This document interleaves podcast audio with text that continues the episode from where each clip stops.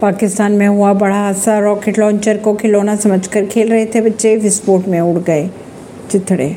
मामला पाकिस्तान के सिंध प्रांत का है। पुलिस के अनुसार बच्चों को कहीं से एक रॉकेट शैल मिल गया था, जिसे वे अपने घर ले गए। इसे खेलने के दौरान लॉन्चर शैल में विस्फोट हो गया। इस घटना में एक ही परिवार के नौ लोगों की मौत हो गई, जिनमें पाँच बच्चे, दो महिलाएँ और दो पुरुष शामिल है। काशमोर कंधकोट के पुलिस के अनुसार इस घटना में पाँच लोग घायल भी हुए हैं जिन्हें पास के अस्पताल में भर्ती भी कराया गया है।